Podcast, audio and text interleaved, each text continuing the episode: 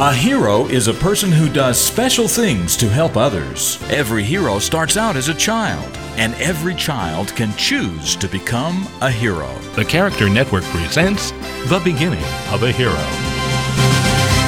Young Samuel Houston was born in the state of Virginia in the year 1793. It had been his father's dream to move the family to Tennessee, but while Sam was still a boy, his father died. Just before he died, he told his wife to take their nine children and go west. Samuel, along with the rest of his family, remembered his father's dream and worked hard to clear their new wilderness land, build a house and barn, and plant crops. In the winter, when there wasn't quite as much work to do, Samuel loved reading. He also became friends with the Cherokee Indians who lived across the river from his home.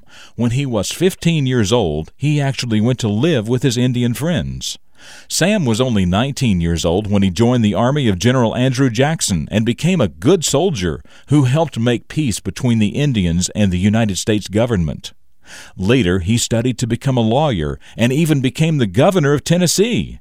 Finally, his adventures took him all the way to Texas, where the people were struggling to become free from Mexico, and Sam helped the people of Texas to form their own country. He was then elected to be its first president, but he wanted Texas to be a state in the United States of America, which finally happened in 1846. Later, he became the governor of Texas.